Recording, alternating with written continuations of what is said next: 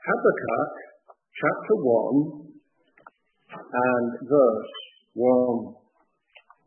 Habakkuk chapter 1 and verse 1. The burden which Habakkuk the prophet did see. A burden is that which is heavy to bear. Such is Habakkuk's message to the people. He has serious and weighty words of judgment to pronounce upon the nation of Judah. For wickedness is rife in the land. While Habakkuk here is, of course, called to be a prophet, any Christian, one who is, of course, not called to preach, but any Christian should have a burden concerning the rebellion against God taking place all around him. We are all called to be burdened about the plight of the lost and the rebellion against God in society. This is a vital aspect of our service to Christ. To be burdened. Because it is only as we are burdened that we resolve to pray and to work that the world might see its sin and turn to God through the gospel. And so we should not think that having this burden is incompatible with our personal Christian joy. Our personal joy and peace in believing, hopefully by God's grace, always remains. But the joy does not mean that it is wrong to be burdened. In fact, we should be burdened. Verse 2 O Lord, how long shall I cry, and thou wilt not hear? Even cry out unto thee of violence, and thou wilt not save. Now, Habakkuk here is longing for God's intervention. And we can see this in the plaintive nature of this verse 2. Now, we must not for one moment think that Habakkuk is complaining to God here, that God has been dilatory. Uh, no man of God would pray like that. Habakkuk knows that God's providence is perfect in all its outworkings. Yet he is perplexed by the extended period in which the wicked appear to triumph.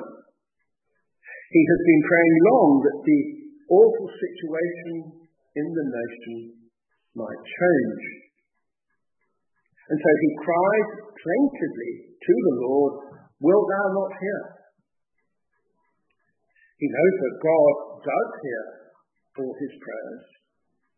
Yet he is troubled that the righteous continue to be oppressed and evil continues to go unchecked. He desires that the wicked, if they do not repent, might know God's righteous condemnation. Verse 3 Why dost thou show me iniquity? Cause me to behold grievance.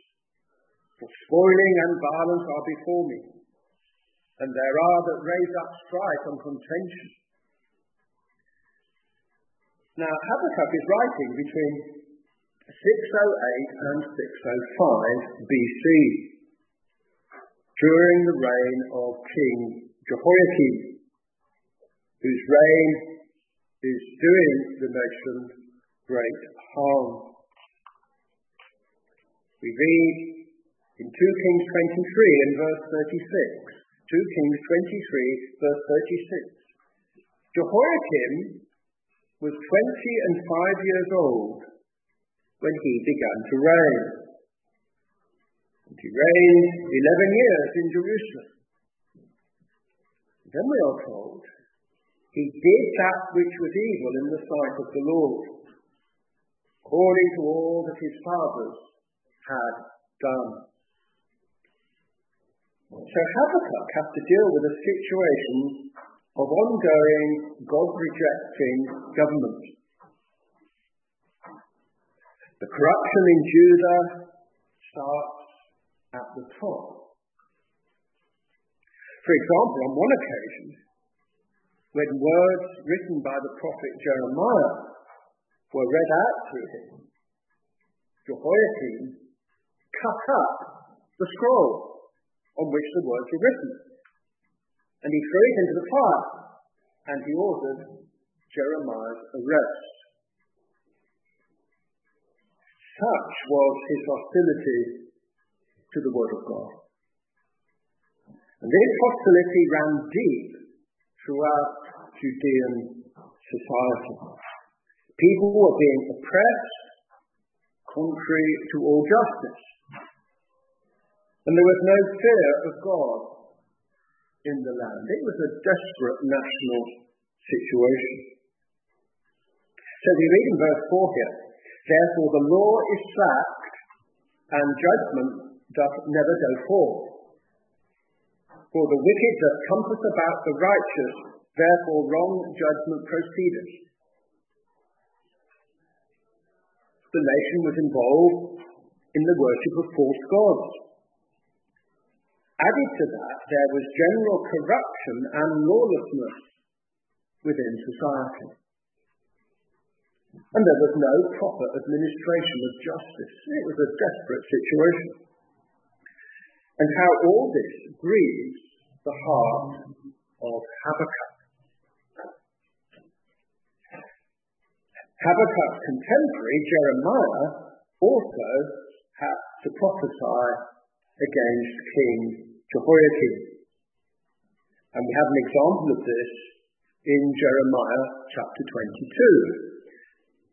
Jeremiah 22, verse 13. We read, Woe unto him that buildeth his house by unrighteousness, and his chambers by wrong, that useth his neighbour's service without wages, giveth him not for his work, that saith, I will build me a wide house and large chambers, cutteth him out windows, and it is ceiled with cedar and painted with vermilion. And then Jeremiah goes on, verse 17. But thine eyes and thine heart are mocked up for thy covetousness, and for to shed innocent blood, and for oppression, and for violence, to do it. Therefore, thus saith the Lord concerning Jehoiakim, verse 19 He shall be buried with the burial of an ass, drawn and cast forth beyond the gates of Jerusalem. So we see what severe language the prophet Jeremiah uses towards this wicked king. And we learn there that Jehoiakim had been using forced, unpaid labour to have himself built a grand royal palace. He was oppressive, living out his life in defiance of God's law. And such defiance permeated the whole of Judean society. There will be awful consequences to all of this because God is not mocked. And this is such an important message for our own day. If there is a general ignoring of the one true God in a nation, the nation will suffer. That is how God's providence works. Verse 5 Behold ye among the heathen, and regard and wonder marvelously. For I will work a work in your days which ye will not believe, though it be told you. God is bringing judgment upon Judah from among the heathen. So he's going to use other nations to judge Judah. This is again how God often works. He uses other nations to judge a wicked nation. In this case, it is the Babylonians who are going to judge Judah. And this will happen in the lifetime of those to whom Habakkuk preaches. And what will happen will be more horrible than they could ever have imagined.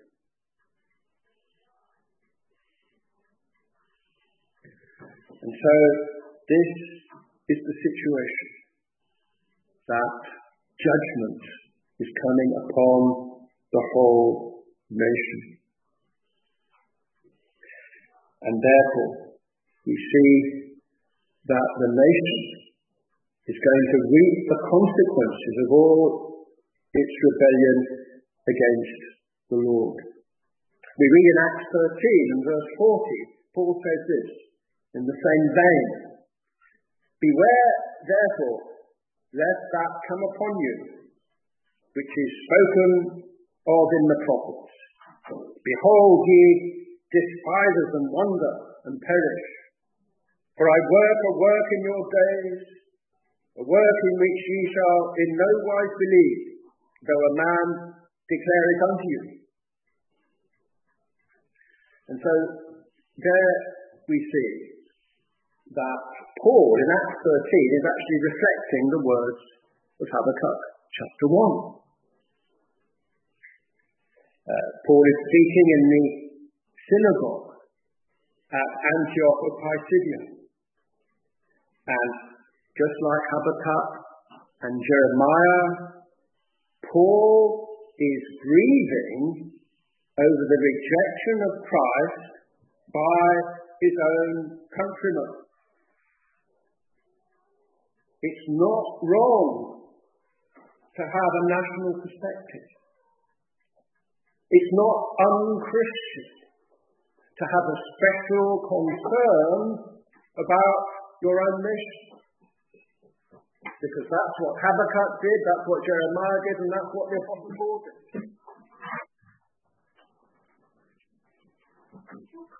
Verse 6 For lo, I raise up the Chaldeans, that bitter and hasty nation, which shall march through the breadth of the land, to possess the dwelling places that are not theirs. The Chaldeans is another term for the Babylonians. God is bringing them to destroy the nation and take it into captivity.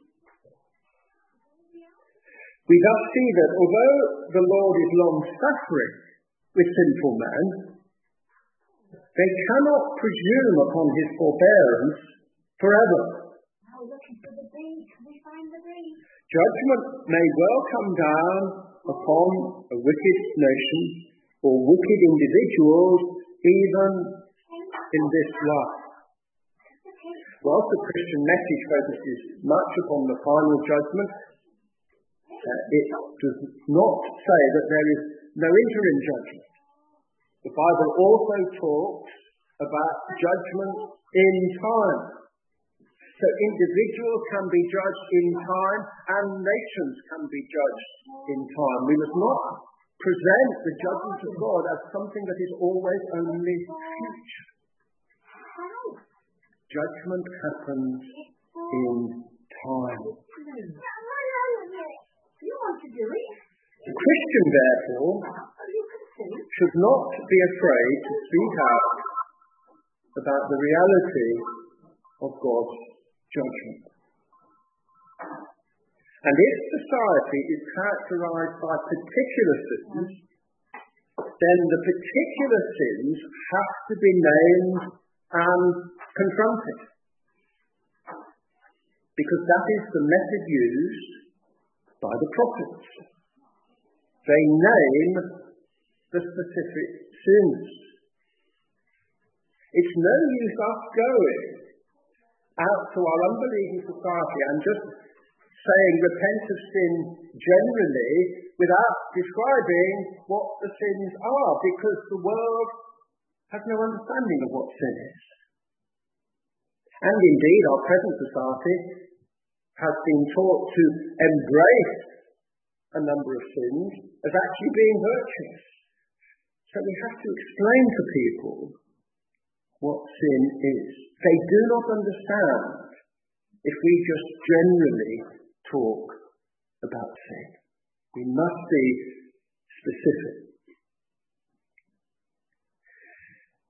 Now, Judah here is in a desperate condition, and, and there's much violence in the land.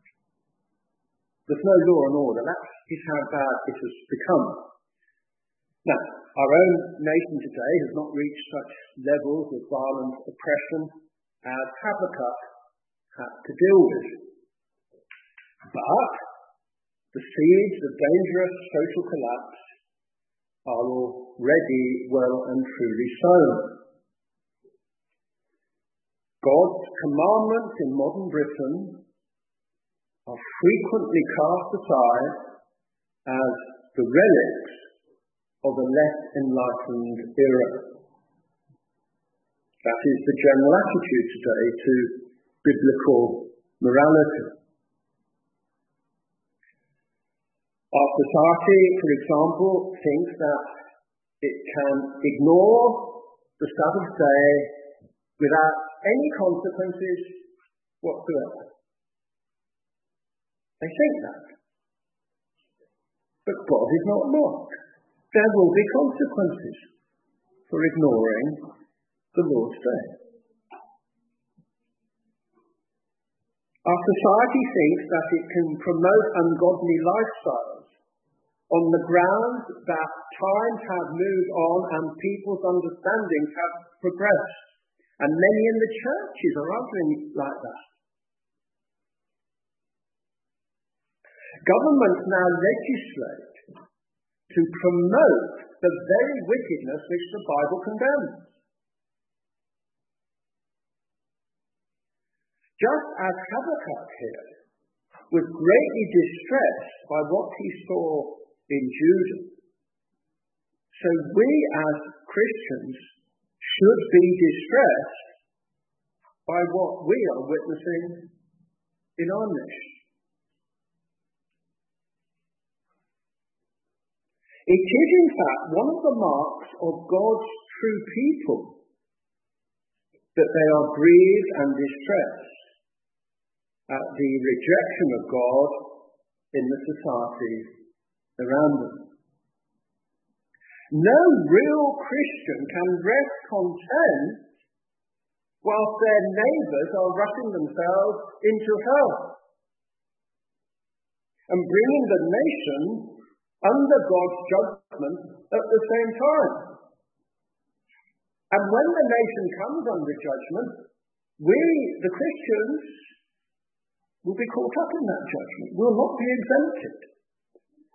We'll have a special protection, but we'll not be exempted from the mayhem taking place all around us.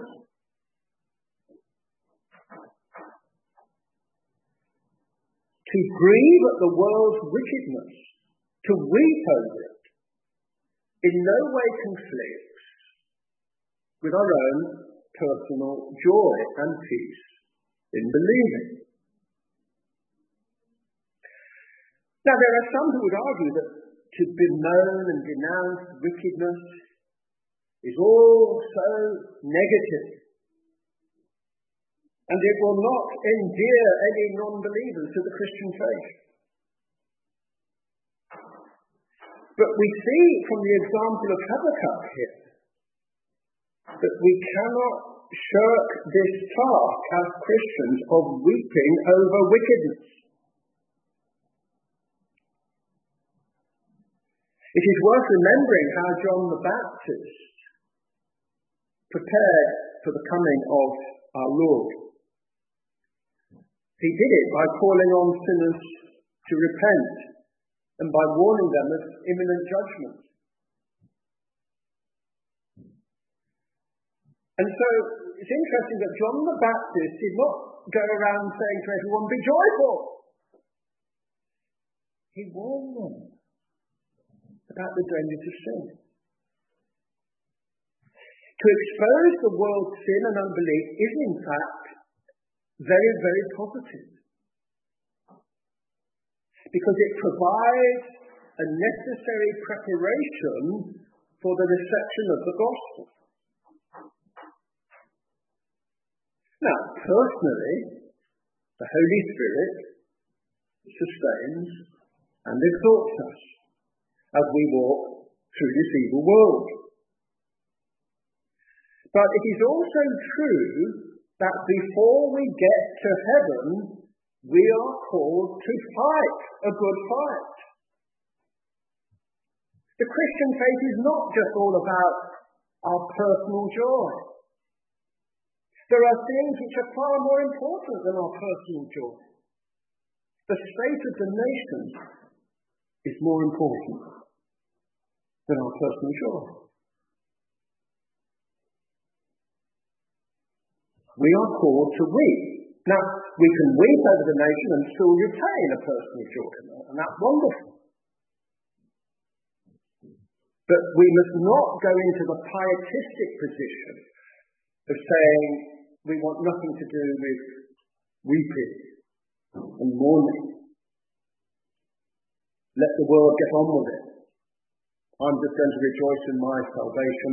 Let the world get on with it. That's not a Christian attitude. It is only through much tribulation that we enter into God's kingdom. It's only through fighting the world that we enter into God's kingdom. A Christian should never be an escapist sitting in a quiet, comfortable corner and hoping that the nasty world will somehow go away. Christianity is not simply a means to promote one's own personal good feelings. We are called to minister to a lost world. As the hymn writer puts it, Christian, seek not yet repose. Cast thy dreams of ease away. Thou art in the midst of foes. Watch and pray. So the believer is called to be a watcher. To watch means to stay alert for prayer. The Christian must be earnestly praying for the unbelieving world around him. A Christian is called to weep over the plight of the lost. The supreme example of this principle is the Lord Jesus Christ himself, who wept over Jerusalem.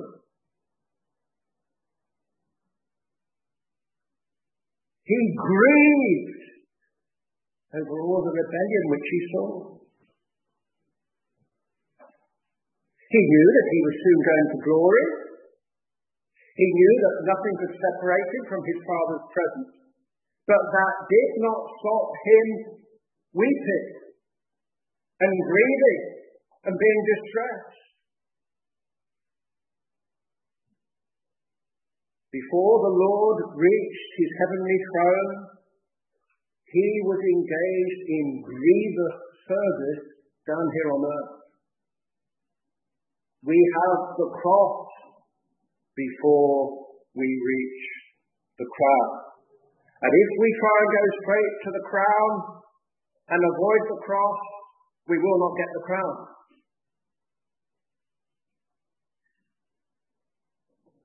Our Lord first had to complete his Father's will before he entered into his Father's glory. He had to watch, work, and weep before the glory came. And so must it be with us. 2 Peter 2, verse 7. 2 Peter 2, verse 7. We are told here that God delivered just Lot, vexed with the filthy conversation of the wicked. For that righteous man dwelling among them, Lot was in Sodom and Gomorrah, in seeing and hearing, vex his righteous soul from day to day with their unlawful deeds. Lot did not say, well, praise the Lord, it doesn't matter. He vexed his soul from day to day with their unlawful deeds. He wept In the face of gross wickedness, he did not say, Never mind, I'm going to heaven. Even though Lot knew that God is on the throne and in control of all things, we are still told that he vexed his soul daily, having a deep burden for the God rejecting foolishness of his society. It is those who watch and weep who are also resolved to work for God. Because, precisely because, it is those who feel the desperate seriousness of the environment of unbelief which is all around them. And so we are called to be weepers. Now that doesn't fit in, does it, with uh, modern entertainment style evangelism. But we are called as Christians to be weepers. Jeremiah 13, verse 17. Jeremiah 13, verse 17. My soul shall weep in secret places for your pride, and mine eye shall weep sore and run down with tears, because the Lord's flock is carried away captive. Here we see how Jeremiah vexed his soul and grieved. His nation was being destroyed because of wickedness. He wept. He is called the weeping prophet. Now, he would have retained a deep personal joy and peace because of his own salvation. But that did not stop him weeping over his nation. He wept because he knew judgment was coming. Far from being negative, his weeping was actually a mark of the Holy Spirit dwelling within him. Because the Holy Spirit causes the believer to be disgusted at sin. And the Holy Spirit causes the believer to have a burden for the lost. Jeremiah's weeping was an intrinsic part of his spirituality. It is as believers weep over their country that they then earnestly seek God's face and work to rectify the situation. We would have had no great 18th century awakening in this country if believers had not begun by weeping.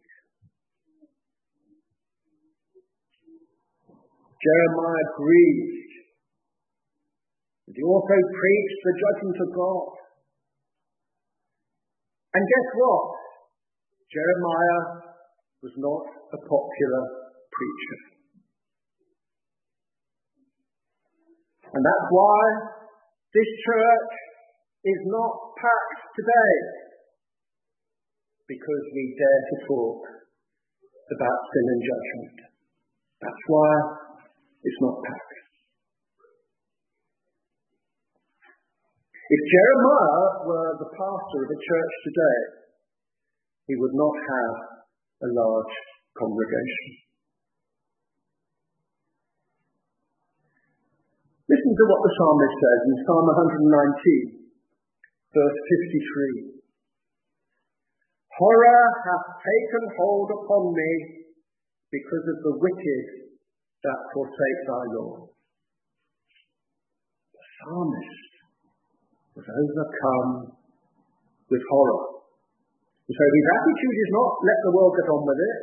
He was overcome with horror. Verse 136. Mine eyes run down with rivers of water because they keep not thy law.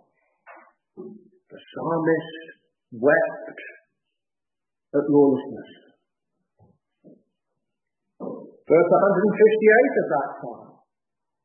I beheld the treacherous dealers and was grieved because they kept not thy word. And so here we see in that psalm a man of God, grieving over the prevailing wickedness in his society. From his words, we again learn how we, as true believers today, should be grieving.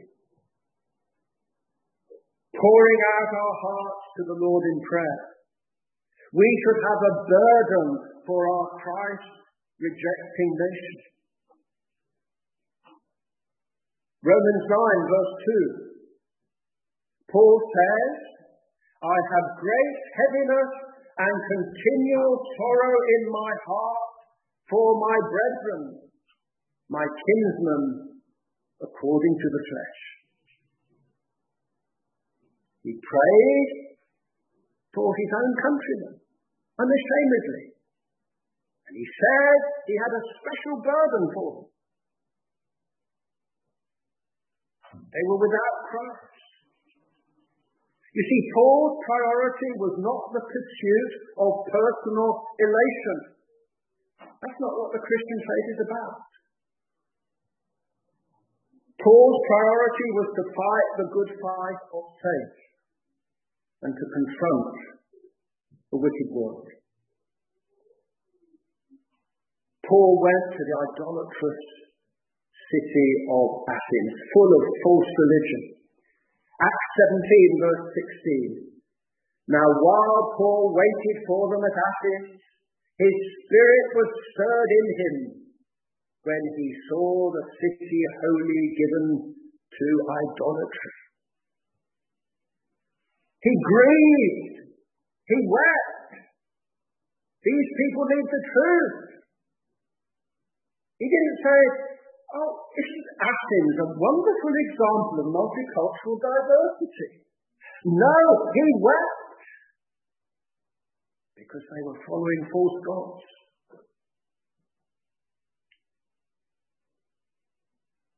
Ezekiel 9, verse 4 is again very relevant in this regard. Ezekiel 9, verse 4. Now, this is God the Father speaking to God the Son, who is the man in the vision of the writer's inkhorn. So the Lord said unto him, Ezekiel 9 verse 4, speaking to Christ, Go through the midst of the city, through the midst of Jerusalem, and set a mark upon the foreheads of the men that sigh and that cry for all the abominations that be done in the midst thereof. So here in Ezekiel 9 and verse 4, we are taught that God the Son especially marks out as his own people those who weep and grieve at sin and unbelief. This is how Christ identifies one of his own. Are they weeping? at the godlessness in their society.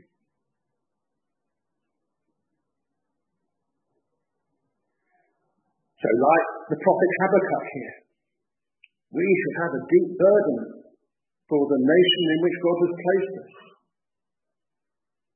We should be announcing the inevitability of judgment unless there is repentance from sin and faith in Christ. Yes, of course, we possess personal joy at our own salvation. But before we get to heaven, we are called to minister to a lost world which is under the wrath of God. We should be sighing and crying at the defiance of God around us. And that, of course, is why we put so much emphasis upon open air preaching. Because it is only through that method that we can reach the most people in an unbelieving world. So please let us pray that the freedom to go open air will be quickly restored to us. We must be weeping over the nation. We should be angry. There is a place for holy anger. We should be angry at false teaching within churches because it's bringing dishonor to God's name. It is depriving men of a knowledge of the gospel. We have churches today prepared openly to condone sin. It is not Christian charity to remain calm and placid when wickedness is on the throne.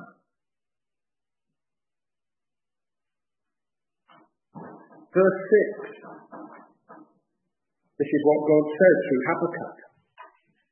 For lo, I raise up the Chaldeans, that bitter and hasty nation, which shall march through the breadth of the land to possess the dwelling places that are not theirs. The Babylonians are coming because of the nation's wickedness.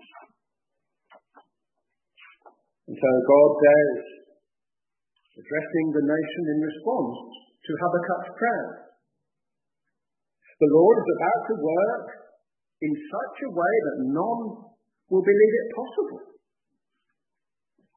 What? The people of God with their temple fall to a foreign invader? That's impossible, they thought. But the Lord is going to cast off the nation and destroy the temple. In judgment, the Lord is bringing against Judah a fierce invader, these Chaldeans, these Babylonians. The people have spurned God's mercy. And so God will now be glorified in their judgment. Now, as with Judah in Habakkuk's day, most people in our contemporary society continue to remain recklessly indifferent to the fact of coming judgment. And furthermore, they cannot see chastenings which are already taking place. They cannot see or observe the rebukes of God which are taking place right now.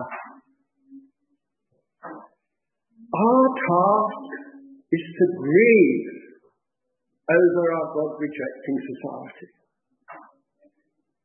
And our task is also to confront it. We have to confront people with their sin and unbelief. It's an aspect of our Christian love to our neighbour to confront sin and unbelief. And so we are called to be watchers